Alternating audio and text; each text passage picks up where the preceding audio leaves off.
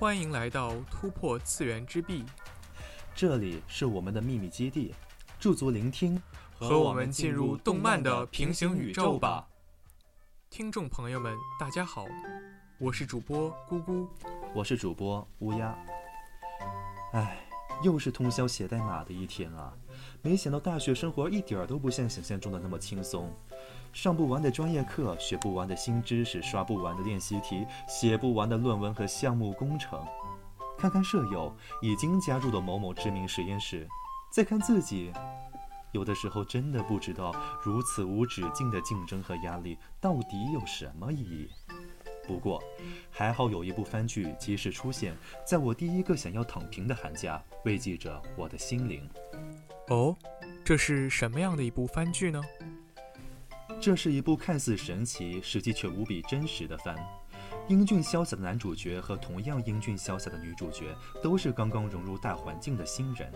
即使不知道工作的意义，即使每时每刻都被繁重的任务所填满，即使有些任务要冒着生命危险才能够完成，但他们始终一丝不苟地兢兢业业地完成着自己的职责。行了，别故弄玄虚了，不就是今年寒假时上映的《工作细胞 Black》吗？这个我可熟悉，电视动画片《工作细胞 Black》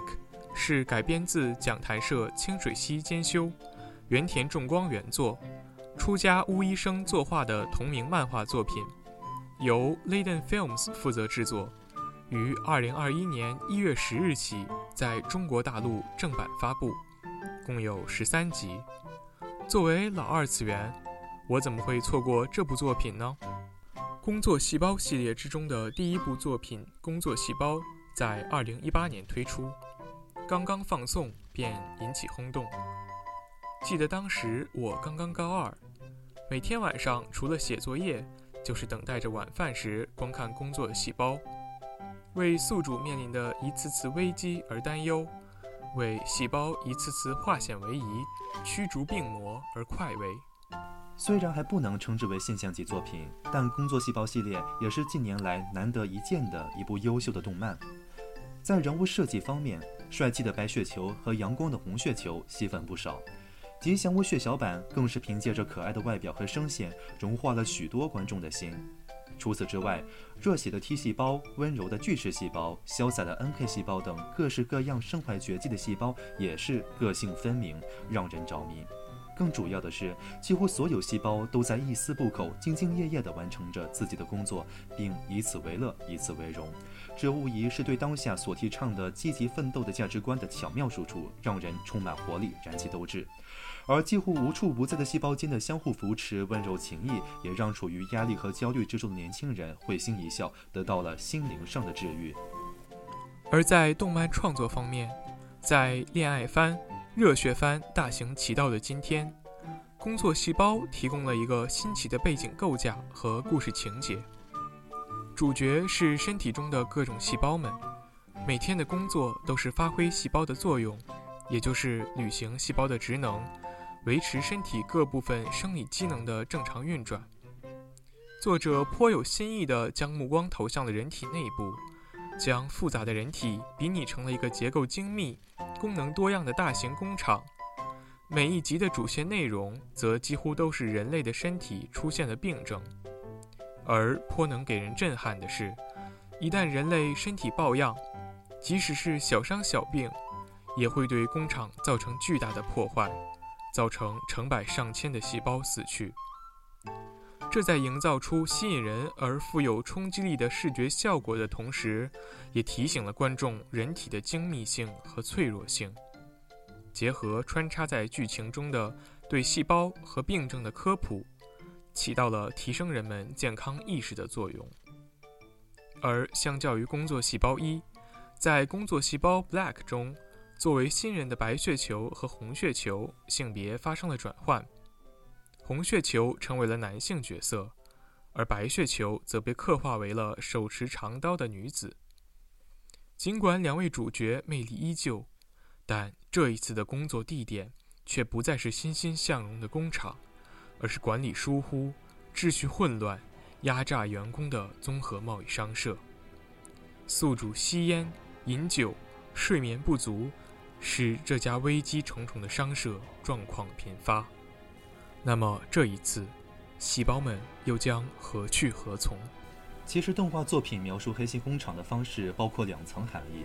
身体的主人是被黑心工厂压迫的，导致的一系列不规律的生理活动和不规则的作息；而身体的细胞则是被黑心工厂压迫的，从事着没有双休和节假日的繁重劳动。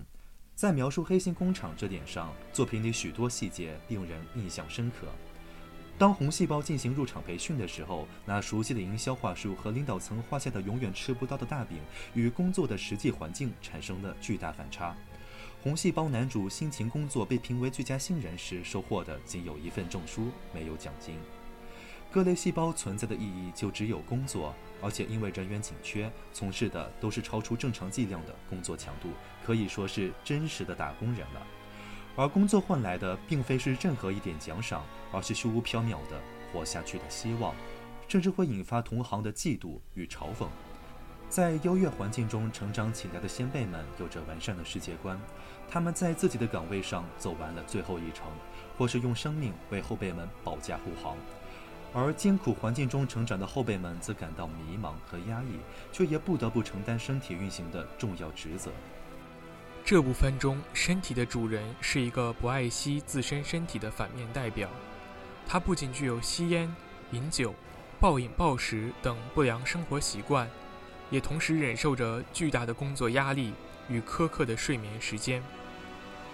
这也导致了身体中的细胞。普遍为了在这种恶劣的工作环境中支持主人的一系列生理活动，付出了代价。比如说，因为吸烟，红细胞前辈顶着一氧化碳输送氧气而成了僵尸；因为酗酒，肝脏的代谢负担急剧增大，迫使肝细胞们加班加点；因为经常发生不正当男女关系，极度疲惫的红细胞们不得不加班负责充血。还因为缺乏安全措施，染上难以自愈的淋病。工作的高压使得男主免疫系统紊乱，T 细胞攻击发根，致其脱发；身体代谢机能的混乱导致了肾结石和尿血，加重了身体的负担。多次医院的诊断治疗并没有挽救身体的颓势，先后又引发了肺血栓、胃溃疡、心肌梗塞和休克。这副身体可谓是命悬一线。可以说，这位身体的主人能活到完结，是多亏了现代便捷的交通，以及发达的医疗技术。这部作品更有趣的一点在于人物形象的鲜明对比。与《工作细胞一》不同，除了男女主性别互换之外，因为巨大的工作压力，纪律严明的 T 细胞精神紧绷，和蔼可亲的吞噬细胞姐姐成了病娇。萌萌的血小板也化身成为血老板，毕竟这部身体的危机已经不再是擦伤这种小打小闹，而是世界会面临的惊天危机。在危机时刻，每个人光是忙着自身工作就已经足够疲惫，心理健康状况难免出现偏差，组织纪律性的重要程度也被大幅提升。在工作细胞 Black 的大结局中，尽管宿主人类得以幸存，但看着因超量劳动疲惫不堪而性格大变的细胞，看着满目疮痍的商社工厂，相信每一位观众即使嘴上高呼“你们不要在我的身体里秀恩爱”，但心里一定都是沉甸甸的，甚至不乏“我对不起我自己的细胞，我一定改掉坏习惯，加强锻炼，早睡早起”的感慨。的确，相比于工作细胞一，工作细胞 Black。则更像一个黑暗童话。作者笔下生活在高压氛围中、整日奔波忙碌的细胞们，无疑是在经济发展迟滞的时代背景下，在奉行少数精英主义、加班文化盛行、过量劳动和抑郁如同家常便饭的当代日本企业中工作的年轻人的缩影。然而，类似的现象在中国亦有发生。近年来，在快节奏的生活。繁重的学习、工作压力、激烈的社会化竞争之中，九九六猝死成为我们的心头之痛。而要缓解这一现象，固然需要国家保障劳动者权益，但更重要的是，我们自身在保护好身体的同时，重新思考和定位我们工作乃至存在的价值和意义。这里是突破次元之壁，梦想自由生长的地方。希望你能在这里暂时放下生活中的纷扰。亲爱的观众朋友们，本期的突破次元之壁就是这样，我们下期再见。